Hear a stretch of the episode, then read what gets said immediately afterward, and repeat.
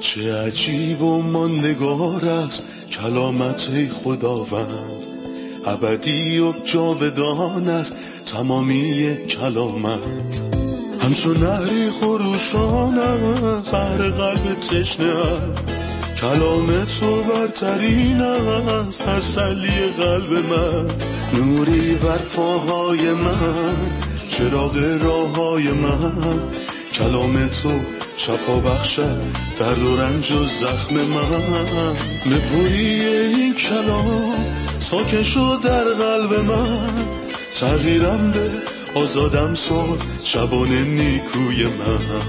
چه عجیب و ماندگار است کلامت خدا رد، ابدی و جاودان است تمامی کلامت. سلام به شما شنوندگان و همراهان گرامی در هر کجای دنیا که هستید. با قسمتی تازه از سری برنامه‌های تعلیمی تمام کتاب همراه شما هستیم. در این برنامه ما همه کتب کتاب مقدس رو از پیدایش تا مکاشفه مطالعه می‌کنیم. در مطالعه‌مون از کتاب ایوب به فصل‌های سی و چهار و سی و پنج رسیدیم. اگه به هر علتی رنج میبرین، بیمار هستین، به شما ظلم شده و یا عزیزی را از دست دادین، اگه مشکلاتی دارین که ظاهراً راه حلی براش نیست و اگه این سوال رو دارید که چرا خدا به رنج اجازه میده تا سراغ ما بیاد، این قسمت به طور خاص برای شما مفید خواهد بود. پس در این قسمت با ما باشید تا کمی بیشتر در این باره یاد بگیریم که چرا خدا اجازه میده به طور خاص ایمانداران و در کل انسان رنج ببره. اما قبل از هر چیز لازمه که خوش آمد بگم به مهمون عزیز برنامه که در استودیو با ما هستن. برادر یوسف سلام و خیلی خوش اومدین. سلام، ممنونم خواهر سنا. برادر یوسف به فصل سی و چهار رسیدیم و من نه آیه اول رو میخونم که میفرماید: الیهو به کلام خود ادامه داده گفت ای مردان دانا به سخنان من گوش بدهید و ای عاقلان بشنوید. همانطور که زبان مزه غذای خوب را میفهمد، گوش هم سخنان خوب را تشخیص میدهد. پس ما باید چیزهای درست و خوب را اختیار نماییم. ایوب ادعا کرد من بیگناه هستم و خدا مرا از حق من محروم کرده است. با وجود اینکه تقصیری ندارم دروغگو شمرده می شوم. هرچند خطایی از من سر نزده ولی زخمهای علاج ناپذیر در بدن خود دارم. آیا کسی را دیده اید که مثل ایوب حرفهای مسخره بزند؟ او هم نشین مردم شریر است و با اشخاص گناهکار سر و کار دارد. او میگوید چه فایده که انسان دنبال رضای خدا باشد. برادر با اشتیاق توضیحات شما را میشنویم.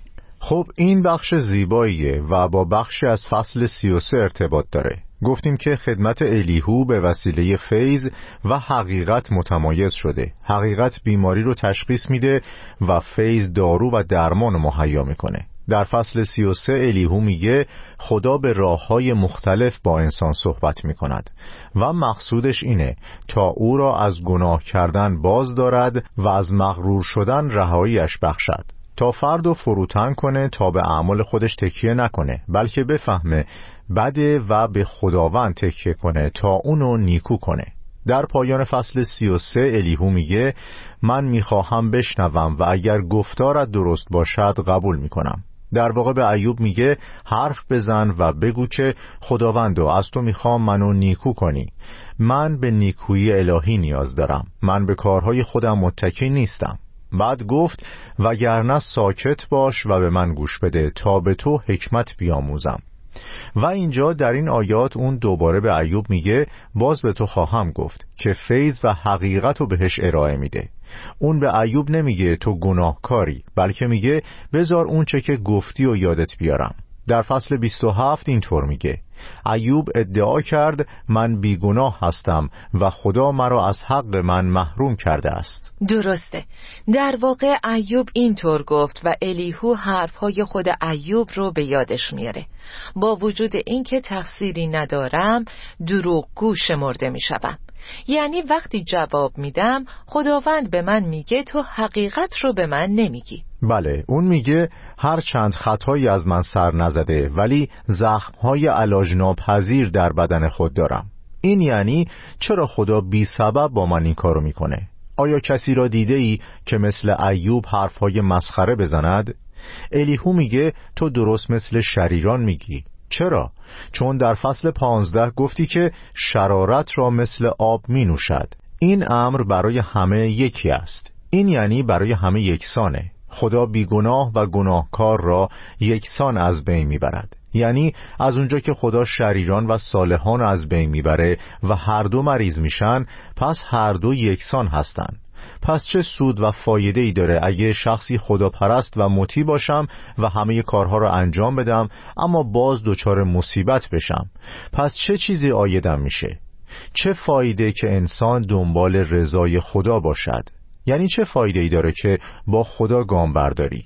الیهو بهش میگه آیا اینو تو گفتی یا نه؟ تصور میکنم که ایوب تعجب کرد. آیا من اینو گفتم؟ آیا من انقدر بدم؟ درسته، اون فهمید که انسان بدیه. برادر یوسف در مورد آیات ده تا پایان این فصل موضوع اصلی یا عنوانی وجود داره که به ما بگین؟ ما از آیات قبل میفهمیم که ایوب خدا رو به بی‌عدالتی متهم کرد. از آیات ده تا سی الیهو شواهدی رو نشون میده که خدا بی‌عدالت نیست. اون به پنج دلیل اشاره میکنه. اولین دلیل اینه که او بی‌عدالت نیست چون خداست. اگه یادتون باشه پولس در نامه رومیان میپرسه خدا بی‌انصاف است؟ بعد جواب میده هرگز. بله، در خدا بی‌عدالتی وجود نداره. خدا هرگز ظلم و بدی نمی کند. درسته. دومین دلیل مشیت‌های مهربانانه اوست و اینو از آیات سیزده تا پانزده میبینیم. تصور کنین اگه خدا خلقت رو رها می‌کرد، خلقت چطور قادر به ادامه بقا بود؟ نویسنده مزمور در مورد همه موجودات و حیوانات میگه همه آنها محتاج تو هستند تا روزی آنها را بدهی. هر آنچه تو به آنها میدهی آنها جمع مینمایند. تو برایشان غذا آماده می‌کنی و آنها را سیر می‌سازی. بنابراین اگه او خلقت رو ترک کنه، خلقت قادر به ادامه حیات نیست. سومین دلیل عظمت اوست. پس الیهو میگه آیا میخواهی خدای عادل و با عظمت را محکوم کنی؟ و اینو در آیات شانزده تا بیست میبینیم. چهارمین دلیل اعمال کلی اوست. ما اینو در آیات بیست و یک تا بیست و پنج میبینیم. پنجمین و آخرین دلیل قوانین اوست. هر کس که در قوانین خداوند و رفتار او با انسانها تفکر کنه، چه شریر باشه و چه صالح، خواهد فهمید که او بی‌عدالت نیست. برادر یوسف در آیه ده میگه خدا هرگز ظلم و بدی نمی کند. سوالم اینه که خالق شرارت و بدی کیه؟ در حقیقت شر و بدی همونطور که گفتیم فقدان یا نبود خوبیه. در دل خدا چیزی جز خوبی وجود نداره. اندیشه های خدا نسبت به ما همیشه نیکوست. پس شرارت از کجا اومد؟ وقتی از نیکویی برخوردار نیستیم بدی وجود خواهد داشت. خداوند بجز نیکویی چیزی خلق نکرد. دقیقاً به همون شیوهی که نور رو خلق کرد. پس تاریکی از کجا اومد؟ تاریکی عدم وجود روشنایی و نوره. در واقع وقتی که نور وجود نداره تاریکی هست، اما خداوند تاریکی رو خلق نکرد، یا به عبارتی میشه گفت سرما عدم وجود گرماست. در اینجا اون میخواد بگه که خدا منبع بدی نیست، بلکه خدا منشأ همه خوبی هاست. برادر در آیات سی و یک تا سی و هفت از فصل سی و چهار اینطور میگه ایوب تو باید به گناهان خود در حضور خدا اعتراف نمایی و قول بدهی که دیگر گناه نکنی. از خدا بخواه که گناهانت را به تو نشان بدهد و باید از کارهای بدی که کرده ای دست بکشی. تو با کارهای خدا مخالفت میکنی و باز هم انتظار داری که او آنچه را که میخواهی برایت انجام بدهد. حالا خودت تصمیم بگیر، نه من، و بگو که چه فکر میکنی. کسی که عاقل است و شعور دارد و حرف مرا می شنود تصدیق می کند که حرفهای تو همه احمقانه و بی‌معنی هستند. تو مانند اشخاص شریر حرف می زنی و باید جزا ببینی. تو با نافرمانی خود بر گناهانت می افزایی و در حضور همگی به خدا اهانت می کنی. لطفاً در مورد این آیات بیشتر برامون توضیح بدین. الیهو هنوز در تلاش تا ایوب رو متقاعد کنه که خودشو بسنجه و اعلام کنه گناهکاره. قبلا ایوب گفته که خدا مرا از حق من محروم کرده است. بنابراین با ایوب صحبت میکنه تا اونو به قضاوت خودش هدایت کنه و در پایان باعث میشه بگه من حقیرم. اون برای ایوب خیلی خوب استدلال میکنه. الیهو میگه تو هنوز داری میگی خداوند بر من ظلم کرده و با من خیلی خشن برخورد کرده. ایوب تو باید به گناهان خود در حضور خدا اعتراف نمایی و قول بدهی که دیگر گناه نکنی. یعنی قبل از اینکه فریاد شکایت بکشی، آیا زیر دستان نیرومند خدا تسلیم بودی؟ اگه هیچ چیز اشتباهی در خودت نمیبینی، پس از خدا بخواه که گناهانت را به تو نشان بدهد. ایوب آیا به خداوند گفتی که خدایا مرا تفتیش کن و از دل من باخبر شو، مرا بیازما و افکار مرا بخوان، ببین آیا خطایی در من هست و مرا به راه جاودانی هدایت نما؟ آیا قبل از اینکه جهان از صدای فریادت پر بشه اینو گفتی؟ آیا خودتو در حضور خدا تفتیش کردی؟ پس الیهو به ایوب میگه که حرفهای تو همه احمقانه و بی‌معنی هستند. و نهایتاً در آیه سی و هفت میگه تو با نافرمانی خود بر گناهانت میافزایی و در حضور همگی به خدا اهانت میکنی. یعنی اینکه ایوب داره دست به تمسخر و تحقیر خدا میزنه. چطور این کارو میکنه؟ بهش میگه تو درباره خدا حرفای تندی میزنی، چون که در حضور او ننشستی تا خدا تو رو تفتیش کنه تا مشکلی رو که در دل توست نشونت بده. ممنون برای توضیحاتتون. برادر یوسف در فصل سی و پنج هشت آیه ابتدایی اینطور میگن: الیهو در ادامه سخنان خود گفت ایوب آیا صحیح است که ادعا میکنی در نظر خدا بی عیب هستی؟ یا از خدا بپرسی اگر گناه کنم به تو چه تأثیر می کند و چه فایده اگر گناه نکنم؟ من به تو و به دوستانت که همراه تو هستند جواب می دهم. به آسمان بنگر و ببین که ابرها چقدر بلند هستند. اگر گناه کنی گناه تو چه صدمه‌ای به خدا می رساند؟ اگر خطاهای تو زیاد شوند به او چه تأثیر می کند؟ یا اگر پاک باشی چه فایده‌ای به او میرسانی و چه چیزی به او میبخشی؟ بدی و خوبی تو در انسانها تأثیر میکند. میشه به همون توضیح بدین که منظور الیهو از گفتن این حرفا به ایوب چیه؟ الیهو همیشه جملات ایوب رو نقل میکنه و در اینجا اونچه که از حرفای ایوب برگرفته رو میبینیم. وقتی که بهش میگه ادعا میکنی در نظر خدا بیعیب هستی، یا از خدا بپرسی اگر گناه کنم به تو چه تأثیر میکند و چه فایده اگر گناه نکنم، یعنی چه در عدالت زندگی کنم و چه در شرارت هیچ تفاوتی برای تو نداره. تو در بالاترین آسمان هایی، سود و زیان این کار فقط به خودم تأثیر میذاره اما برای تو هیچ تفاوتی نداره. در اینجا الیهو با منطقی یکسان باهاش صحبت میکنه، چون به ایوب میگه اگه بگی برای خدا هیچ فرقی نمیکنه، پس چرا خدا رو متهم میکنی که او تو رو به ناحق تعدید میکنه؟ اگه به ناحق تعدید میکنه، پس برای او تفاوتی وجود داره، درسته؟ پس راست و دروغ بودن موضوع رو به ایوب میگه تا ایوب رو به شیوهی منطقی متقاعد کنه. درسته. خب عزیزان، استراحت کوتاهی میکنیم و خیلی زود با ادامه درس برمیگردیم.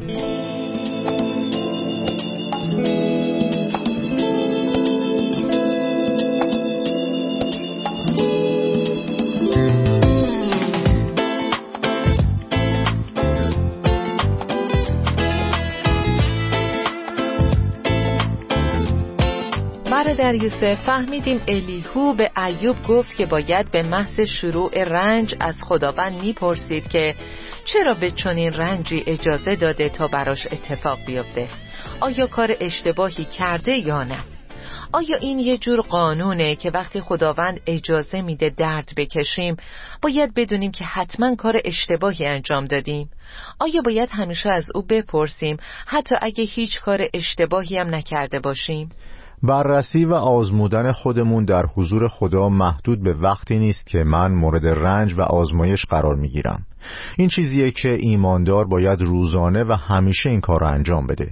اون باید از خداوند بپرسه که آیا در من چیزی هست که به ترمیم نیاز داره؟ جمله خدایا مرا تفتیش کن فقط برای زمانی نیست که در سختی هستم، بلکه به طور همیشگی باید در حضور خدا انجام بشه. در واقع میشه گفت شخص نباید منتظر بمونه تا فاجعه ای اتفاق بیفته و از علتش آگاهی نداشته باشه و بعد نزد خدا بره. خوبه که همیشه در حضور خداوند باشه تا نحوه برخورد خدا با اون رو بفهمه. برادر یوسف موضوع اصلی آیات نه تا پانزده از فصل سی و پنج رو به همون میگین لطفاً. به نظر من دو ایده اصلی وجود داره که طرح کلی عملکرد انسانو در طول بحران و در طول رنج و آزمایشات سخت ترسیم میکنه. اولین مورد اینه که هر وقت شخصی رنج میبره به فریاد زدن ادامه میده. الیهو میگه وقتی مردم ظلم میبینند فریاد برمیآورند و مینالند و میخواهند که کسی به آنها کمک کند، اما اونها مهمترین کار رو انجام نمیدن. و اون چیه؟ اونها به نزد خدا نمیرن و مشکل رو نزد خدا نمیبرن و با خدا صحبت نمیکنن.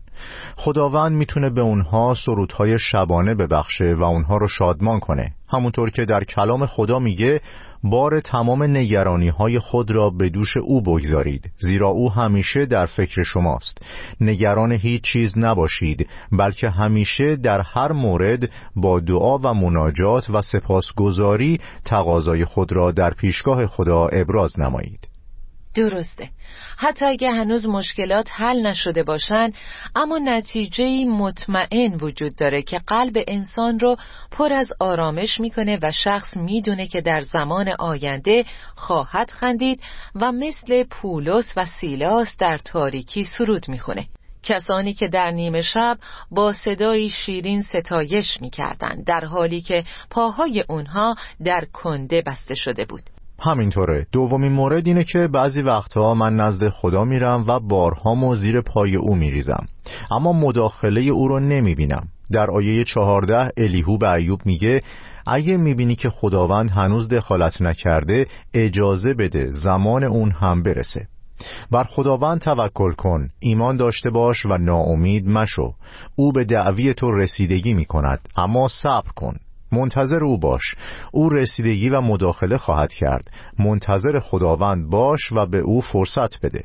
بسیار خوب، این خیلی خوب و مؤثره و به ایمانداران در هر کجا اطمینان میده.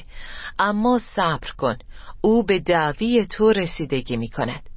شاید به نظر زمان طولانی بشه ولی حکمی علیه بدی و شرارت وجود داره، اما باید صبر داشت چون حکم به سرعت اجرا نمیشه و ممکنه که باعث ناامیدی در ایمانداران بشه، چون اونا فکر میکنن که خدا از یاد بردتشون. اما خوبه بدونیم که خدا به دعوی رسیدگی میکنه و در زمان معین مداخله میکنه. آیا خدا به برگزیدگان خود که شب و روز به درگاهش تضرع می‌کنند توجه نخواهد کرد و آیا برای کمک به آنها شتاب نخواهد نمود؟ بدانید که به زودی و به نفع آنان دادرسی خواهد کرد. خدا هنوز انتظار می‌کشه تا زمان مناسب و معین برای مداخله فرا برسه و بعد دیگه صبر نمی‌کنه.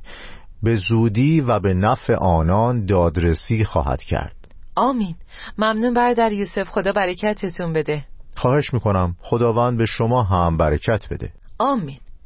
خب به پایان این برنامه رسیدیم. شنوندگان عزیز، درس امروز رو مرور میکنیم تا ببینیم از قسمت امروز چی یاد گرفتیم. فهمیدیم که بررسی روزانه در مورد خودمون و گناهان درونیمون ما رو از مصیبت‌های زیادی حفظ می‌کنه. این یعنی مدام در حضور خداوند باید باشیم.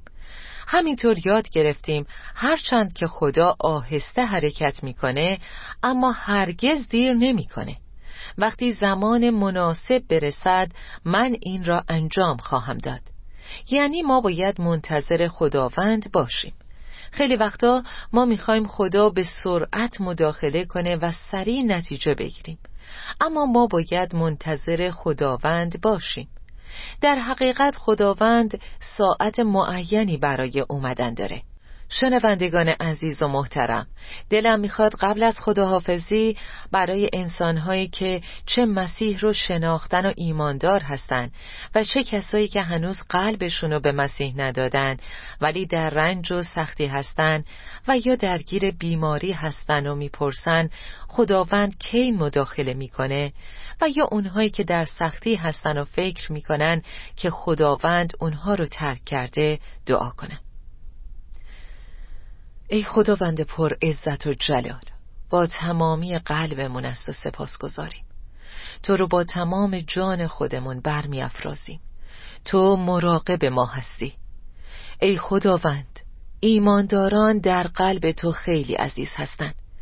تو هرگز ما رو فراموش نمی کنی، چون تو گفتی که آیا مادری می تواند کودک نوزاد خود را فراموش کند و فرزندی را که خودش به دنیا آورده دوست نداشته باشد؟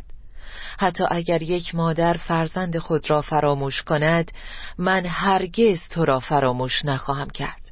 از صمیم قلب از تو تشکر می کنیم، زیرا وعده های خود را فراموش نخواهی کرد. همونطور وقتی که شاگردانت در دریا دچار اضطراب بودن و تو اونها رو در حال پارو زدن در مشقت دیدی، به داد اونا رسیدی و دریا رو برای اونا آروم کردی. تو در آسمان، در دوردستان نیستی، بلکه تو از همه چیز در زندگی ما آگاهی. تو از هر نظر مثل ما وسوسه شدی، ولی با این حال گناه نکردی. با تمام قلب خودمون از تو سپاس گذاریم. چه کسی به جز تو میدونه که چطور با آزمایش شدگان برخورد کنه؟ چه کسی به جز تو میدونه که چطور با دردمندان برخورد کنه و دردها رو به برکت تبدیل کنه؟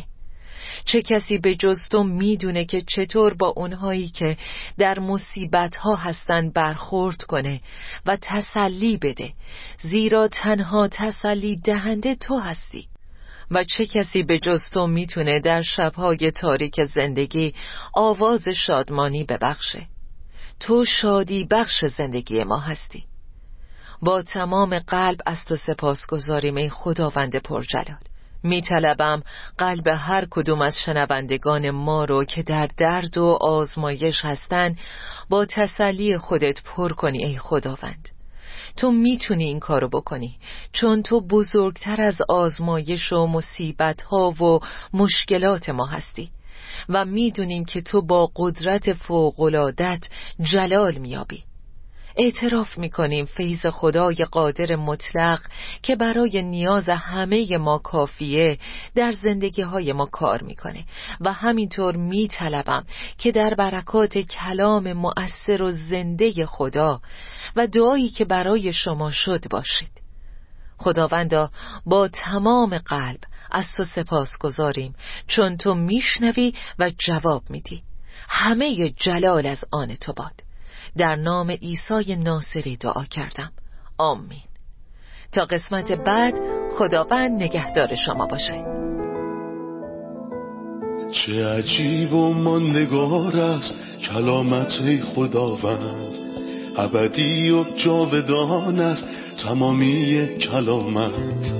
همچون نهری خروشان است بر قلب تشنه، کلام تو برترین است تسلی قلب من. نوری بر پاهای من، چراغ راههای من.